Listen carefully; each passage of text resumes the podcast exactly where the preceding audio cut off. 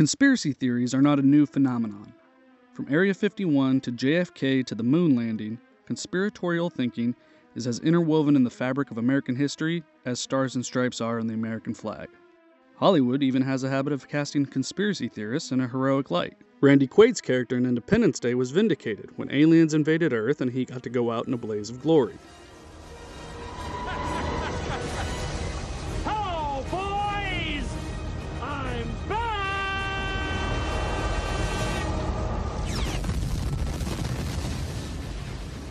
Paranoid lifestyle of Gene Hackman's character in Enemy of the State is justified when he and Will Smith uncover a plot to increase the surveillance powers of intelligence agencies. In your phone was a GPS sat tracker. Pulses at 24 gigahertz. I don't know what that means. It's like a LoJack, only two generations better than what the police have. And what does that mean? You speak English? Obviously not that well. Kind of a jerk, aren't you? It means the NSA can read the time off your fing wristwatch. And Nicolas Cage cracks clue after clue to discover a legendary treasure that's been protected for centuries by the Freemasons and the Knights Templar in National Treasure. You think there is a treasure map on the back of the Declaration of Independence? The map is invisible. Why would we make this up? Where's your proof? We don't have it. Riley, get down!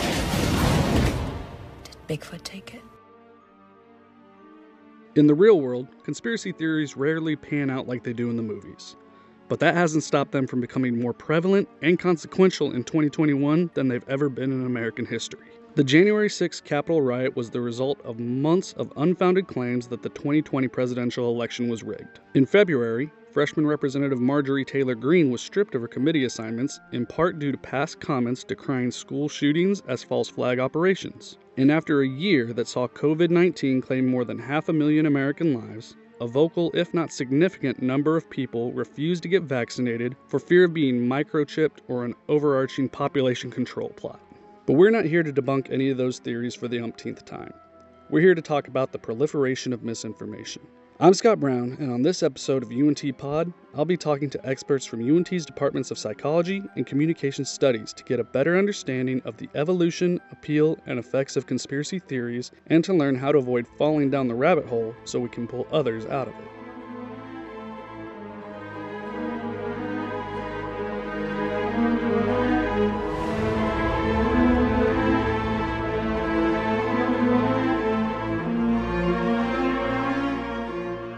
Tempting as it may be to dismiss conspiracy theories and their believers, the consequences of false election claims, QAnon supporters getting elected to Congress, and COVID 19 misinformation cannot be ignored. And in the case of the Capitol riot, for example, it's important to keep in mind that many of those people truly and wholeheartedly believed they were fighting against a corrupt government to save democracy. So, what is it that makes conspiracy theories so appealing? What do they have to offer that can convince a person to overlook facts and reason?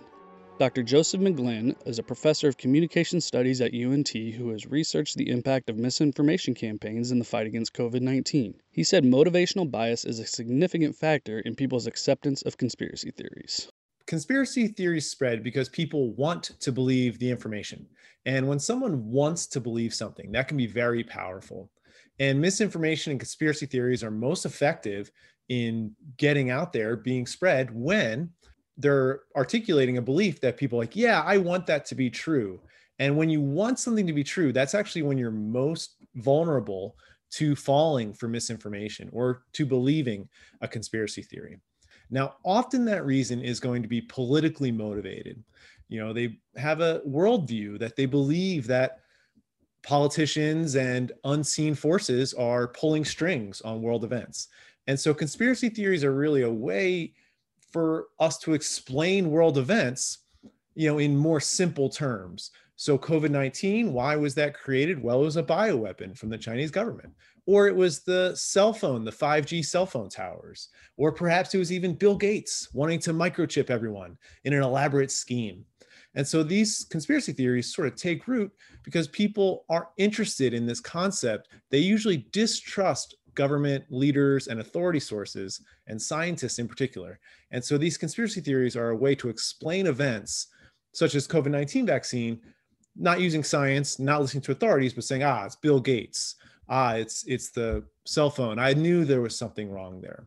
And so oftentimes, why do we believe conspiracy theories? Because we want to, and that usually that desire often has a distrust of government and authority sources built in, and a healthy dose of political motivation that if you are politically motivated, conservative or liberal, and the theory promotes one side or the other, you're much more likely to grasp onto those. UNT psychology professor Rex Wright echoed McGlynn's thoughts on motivational bias, but added that when presented with evidence that contradicts their beliefs, cognitive dissonance can drive people to dig their heels in and fall further down the rabbit hole. One of the principles in cognitive dissonance theory is that once you make uh, a behavioral commitment, then the more information you have in your mind that's contrary to that commitment, then uh, the more uncomfortable you feel. So, to the extent that I, I make a choice and there's a downside to that choice of which I'm aware, I'm going to feel uncomfortable. That's called cognitive dissonance. And to the extent we experience that uncomfortableness, then we're motivated to somehow effectively justify the choice that we made, somehow align our thinking with that choice, change our thoughts to make them fit the action. And so there's some really ironic effects that are implied by the theory and have been very well documented. So that becomes relevant because if you take sort of a uh, an offbeat conspiracy theory, if it's sort of a fringe idea, then its fringiness is, is an argument for not buying into it. But if you, for whatever reason, make an initial commitment in that direction, then you should experience cognitive dissonance. And to the extent that there are reasons not to have moved in that, that direction, and the direction of this fringe theory, then you should uh, you should have this dissonance and be inclined to change your thinking to make it fit your action. And what that can mean in many circumstances is that people amp up their commitment to that point of view because in fact it, it's fringy and there are you know very legitimate reasons not to be following this pathway so part of that going down the rabbit hole can be a function of this driving motive of people making more and more extreme commitments that they have to somehow justify in their mind. And each time they make a, an adjustment, a mental attitudinal adjustment to reduce the dissonance, to, to accommodate this uncomfortable feeling, then you know they just step a little bit farther out onto the limb. And pretty pretty soon they're really far out on, on the limb but they have convinced themselves in incremental steps uh, that they are engaging in right behavior, uh, good actions, making good choices. But they have have systematically moved themselves out in, in an extreme direction. And tying into that can be uh, leadership. I think it's very clear that that uh, a leader can be a catalyst to get people to move in certain directions. And even making a choice to follow a leader can induce cognitive dissonance because, to the extent that the leader is flawed, then there are reasons not to, to follow that person. And so you experience this discomfort uh, and you try to reduce the discomfort by changing your thoughts to make it fit your action, which is to, to follow the leader. So if you have a, a leader who is plainly flawed, and people freely commit to uh, not only voting for the person, but publicly embracing the person, maybe doing protests or, or whatever, publicly declaring their commitment to this, this leader. Then the more flawed that person is, the greater is the dissonance, the greater is the, the ensuing commitment to that person to justify the initial commitment.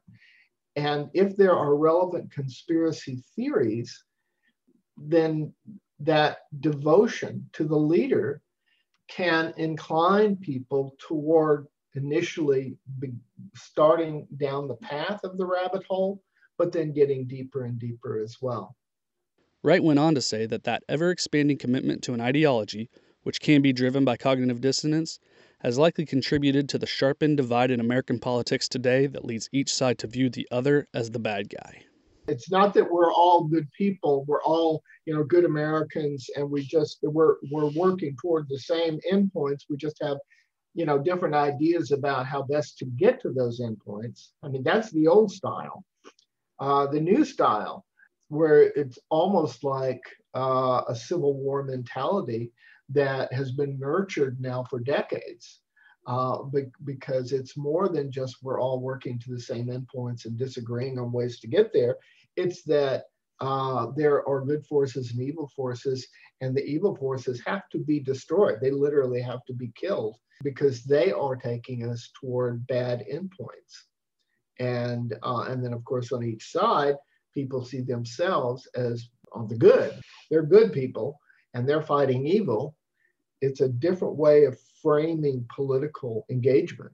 In order to appreciate the recent rise in popularity of conspiracy theories, it helps to take historical context into account. An argument could be made that the roots of modern day conspiratorial thinking can be traced back to the ancient myths and legends mankind used to explain what science could not at the time. If you saw something weird in the lake you couldn't identify, it must have been the Loch Ness Monster. If your neighbor's house got struck by lightning, he must have done something to upset the gods. According to Dr. McGlynn, our need to explain the incomprehensible evolved after the events in Dallas on November 22, 1963. So when you look at the history of conspiracy theories, they're wildly changing, but the themes are distrust in government and leadership type of sources, and, and often a belief that events are coordinated and rather than chance or random. This notion that you know most conspiracy theories act on the concept that someone is pulling the strings and it's often for political motivations. I think a, a turning point it was the JFK assassination and the Zapruder film, and that was really one of the first opportunities where people didn't really trust the government explanation, and whether it's because they didn't offer enough information or that people just weren't sure that they were getting the whole picture. When you have that uncertainty and you're not sure you're getting the whole picture, people are going to fill the details in themselves. And with that distrust of government or authority sources, that really plays right into the JFK conspiracy theories that it wasn't who they said it was. And the next step in the evolution of conspiracy theories took place in the age of the internet and social media. That is a game changer for not just misinformation, but all information, the ability to communicate. If you look at what happens when we have social media, all of a sudden, everyone is a published author. Go back 20, 30 years, you couldn't just get your beliefs out there. You couldn't just post them anywhere. You would have had to get a book contract or own a printing press and distribute it somehow, person to person. But with the internet and with social media, these conspiracy theories and any kind of information can get spread faster, farther, more broadly to more people in less time. And that is a real game changer for how information spreads and how quickly it spreads. You fast forward to something like Pizzagate or some other more recent, you know, COVID 19 misinformation campaigns are, are certainly on the radar right now. You know, that those really were able to use social media to get their foot in the door. And so, why does this happen? This notion of it, it's harder, I think, now. It's both harder and easier to get things into the national consciousness. You think about the JFK assassination, that was multiple years that that took root in the national consciousness. And now everyone's aware of these sort of conspiracy theories, the Zapruder film, and these sorts of influences. But now it's easier to get a conspiracy theory out there, but it's also harder because there's more competition and there's a lot more information out there in general. And so it's both easier now and more difficult now than it used to be.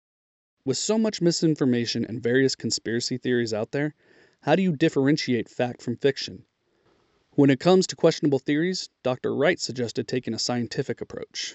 So I would approach any idea in the same way that I would approach a scientific theory that might be proposed. The first thing I do is ask myself, is it logically intact? Uh, you know, does A lead to B and all that sort of thing? Or, or are there logical errors here that people are just uh, overlooking, or perhaps they're just standing out like sore thumbs, but they're not sophisticated enough to recognize?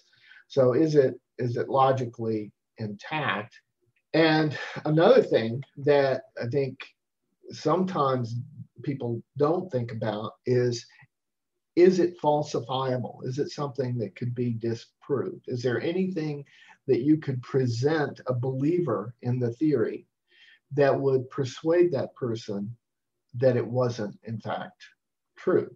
And if the theory is such that it could incorporate any any argument, any piece of, of uh, empirical evidence, then that's that's a problem because it, it you know there are a lot of uh, possibilities out there in the world. I mean, life is filled with possible processes and and possible realities that that simply can't be tested. We'll never know if they're right or wrong. You know, there there are endless theories that people could weave that are conceivable, they're even rational, but if you can't test them, then they, in my mind, they just have to go in, into that that large heap of ideas that are just possibilities. It could be, but we'll never know because there's no way to test this theory. So, so that's another consideration that I always weigh in on. First, is it just logically intact? Is it a rational theory? Is it somehow flawed? Uh, but if it's logically intact, then the next one is is it falsifiable? And and and if the answer is no to that, uh, then I I usually just set it aside. Uh, if the answer is yes, that it, it, it could be tested, uh, that, that, that there is evidence that you could bring to bear with respect to implications of the theory, then I start looking at all the relevant evidence and I ask myself, does the evidence fit? And so if somebody brings me a, a, a fringe theory, uh, those, those are kind of steps that I, I personally would go through. I would, I would ask, is it rational? Is it testable? And if it's testable, does it comport with the evidence that we have available? Another tactic for verifying information, according to Dr. McGlynn, is to verify the sources of the information and consider how widely that information is being reported. Well, let's look at some of the qualities of misinformation. And the first one is that misinformation often attributes its its information or its details to an unverifiable source. You know, someone that they know, someone told me, a friend on the inside. And so if you're getting information about COVID-19 or whatever it might be, election fraud or it might be, and it's someone someone from the inside told me, or I know people who know these non-verifiable sources. That should be a flag, warning sign. Hey, I've got to raise my suspicion. I've got to raise my skepticism for misinformation here because they're not telling me exactly where the source is. I can't verify the source. And if you can't verify the source of the information, that is a sign that you might be being presented with misinformation. The second one is that misinformation often uses non-specific authority sources in their messages. So some research that I've worked on with COVID-19 misinformation, we found that misinformation tweets related to COVID-19 were much more likely to use non-specific authority references, something like a doctor friend or top medical officials suggest.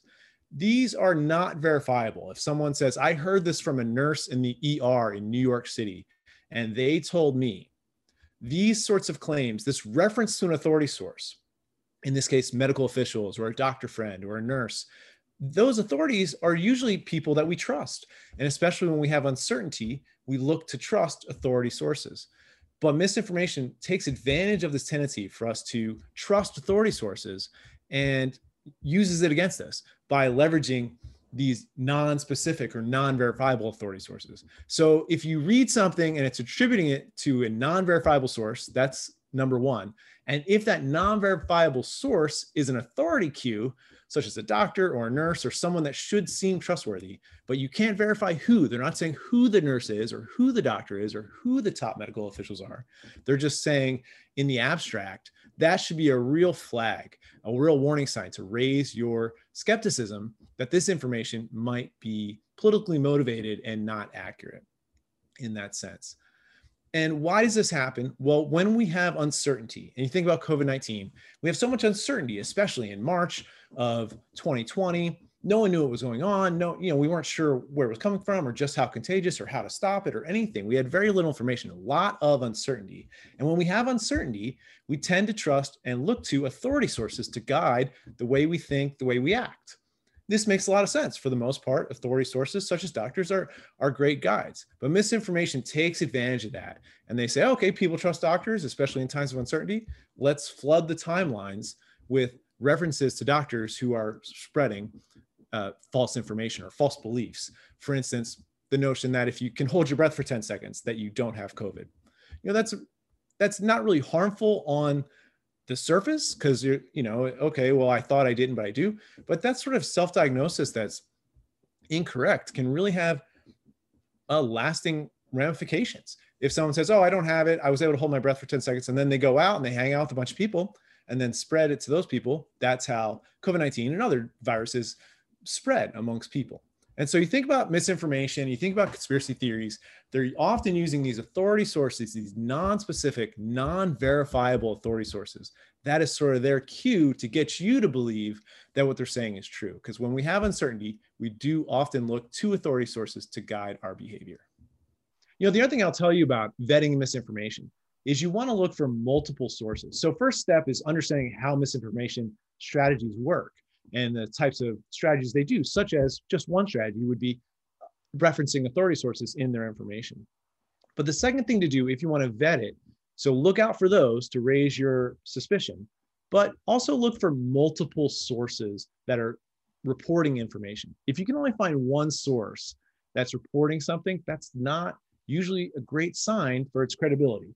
If you can find two, three, four news or media sources that are reporting something, that's going to increase your confidence in the credibility of that information. So if you're not sure, if you're presented with information and you're not sure if it's false or true, at least going to multiple sources to see if multiple people, multiple organizations are reporting this, that can be a great way to vet information. One of the most widespread consequences of the rise in conspiracy theory acceptance is the social impact. If you have a friend or loved one who's gone too far down the rabbit hole, the simple act of having a conversation can become challenging because they might habitually steer the topic to their newly adopted beliefs. There are even support groups for individuals who have quote unquote lost a loved one to conspiracy theories. One method Dr. McGlynn suggests for dealing with someone who's become obsessed with conspiratorial thinking is to convince them to take a break from their media or sources of information, similar to a detox approach. There's a concept called the mere exposure effect. And the mere exposure effect argues that just being exposed to information, the merely exposed, you might say, just being merely exposed to information or a belief or a theory, just having someone tell us about it makes it a little more likely for us to believe that it's true. And now, if we're being exposed to a belief over and over and over repeatedly, we're seeing it from multiple sources, multiple places. That exposure just, you know, I'm not sure if it's true, but maybe I hear a lot about it. Maybe it is true. I can't say it's not true. I definitely hear a lot of people saying that. And so when you look at your media sources, if someone is watching the news networks or listening to the radio and getting this information, just being exposed to these conspiracy theories that are being peddled on some networks, that just mere exposure can have effects because you're at least not sure and you're you're confused if nothing else and that, that that in itself is a goal for misinformation conspiracy theories. Distrust of authority sources distrust of scientists distrust of leaders. And turning off the exposure faucet is probably going to have lasting benefits in this way.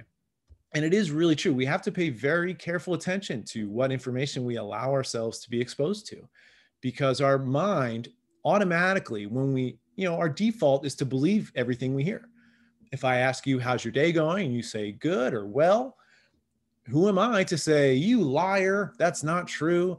If I ask you what you had for breakfast and you say a bagel, I say false. Right? We don't do that. Our default is to believe someone and to believe what they're saying is true. But this works against us on, say, social media because if miss if we're believing everything we're reading or our, our, friend did this or a family member did this or they went here they're posted this from we're in a mode of believing things. We're not in a mode of being skeptical. We're not in a mode of being suspicious.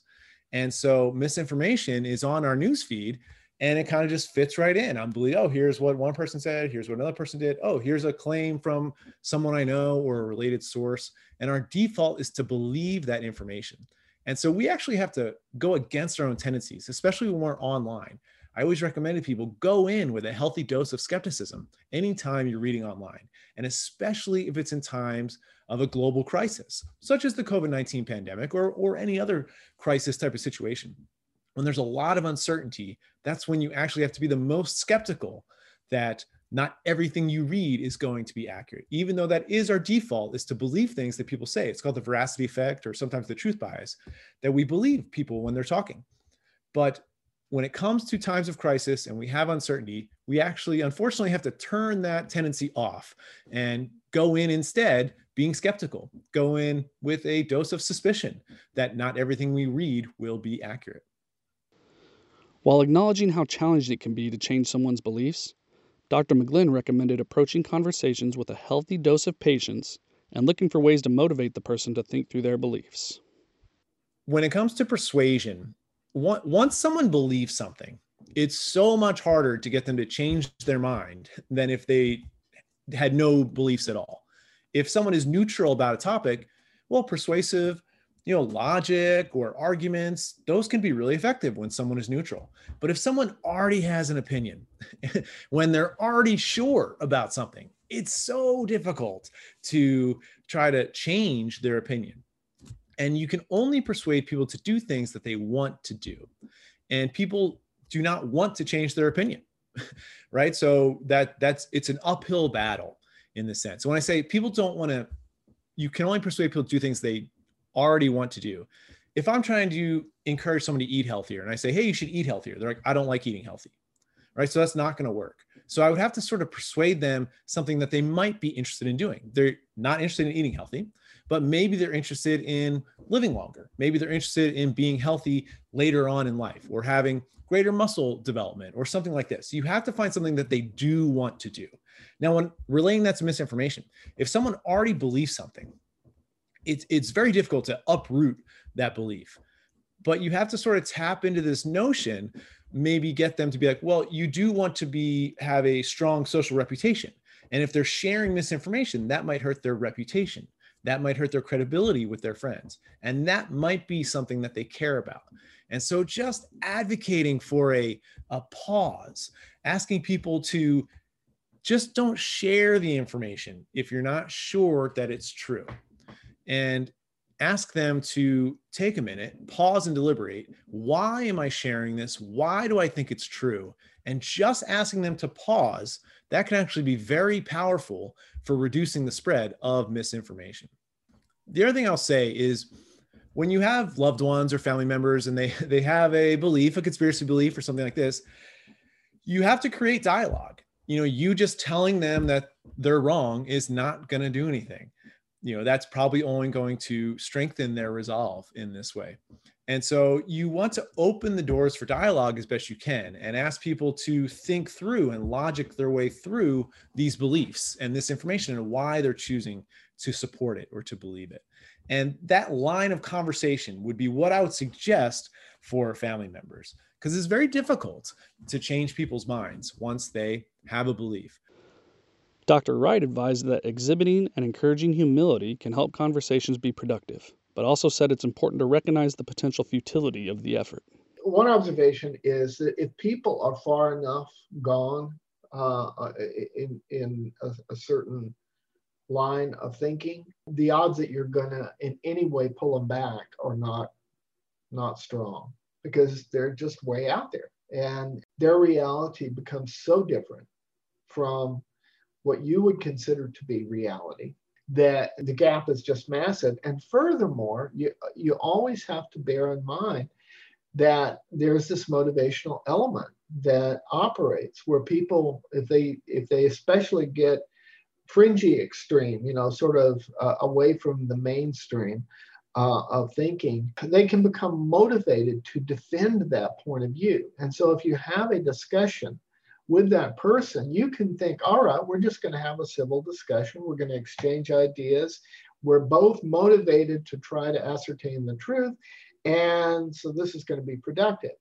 And all too often, what you find is it's not only not productive, but it's counterproductive because what happens is people are, at least one party, sometimes both, are defensive And they're not really interested in determining the truth. What they're interested in doing is defending their point of view. And so while your mouth is moving and you're talking, they look like they're listening, but really their mind is racing, just figuring out the next point that they can make uh, to defend their position. If the person is far enough out there, you just have so much ground between you in terms of perception of reality that it's almost a futile effort. And the futility is just exacerbated by these motivational dynamics, such that both parties aren't even trying to determine the truth. They're, they're trying to defend their version of the truth. Now, if somebody is not that far out there, but maybe pushed in a direction where they're perhaps, let's say, sy- sympathetic to a point of view, then you know there's potential. And I think one of the first things one would have to do in a discussion is precede the discussion with an urging for for all parties involved in the discussion to really try to just figure out the truth, to be open to the possibility that they may not be perfectly correct, to be humble.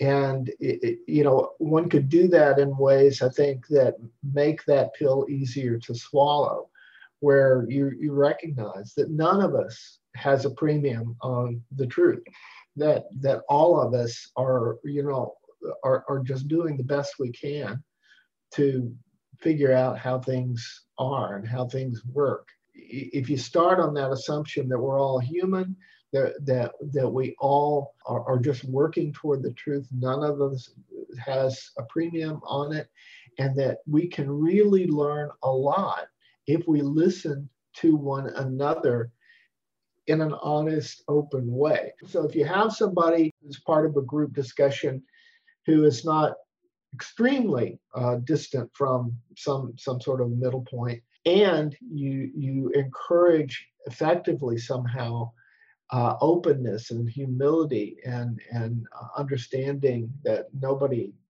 has a gold standard on truth, then I think you have potential uh, because you can present arguments, uh, you can raise the question: Is there anything that you could be shown if, if you're talking to somebody who holds a particular political point of view. Uh, is there anything that you could that could be said or any anything you could be shown that would would change your opinion at all and if the person just answered flat out no then I, I would stop the discussion because that person is saying there's no way i'm changing The subreddit r slash QAnon casualties is an online gathering place where family members of conspiracy theorists share their stories and support each other. For UNT Pod, I'm Scott Brown. Thank you for listening.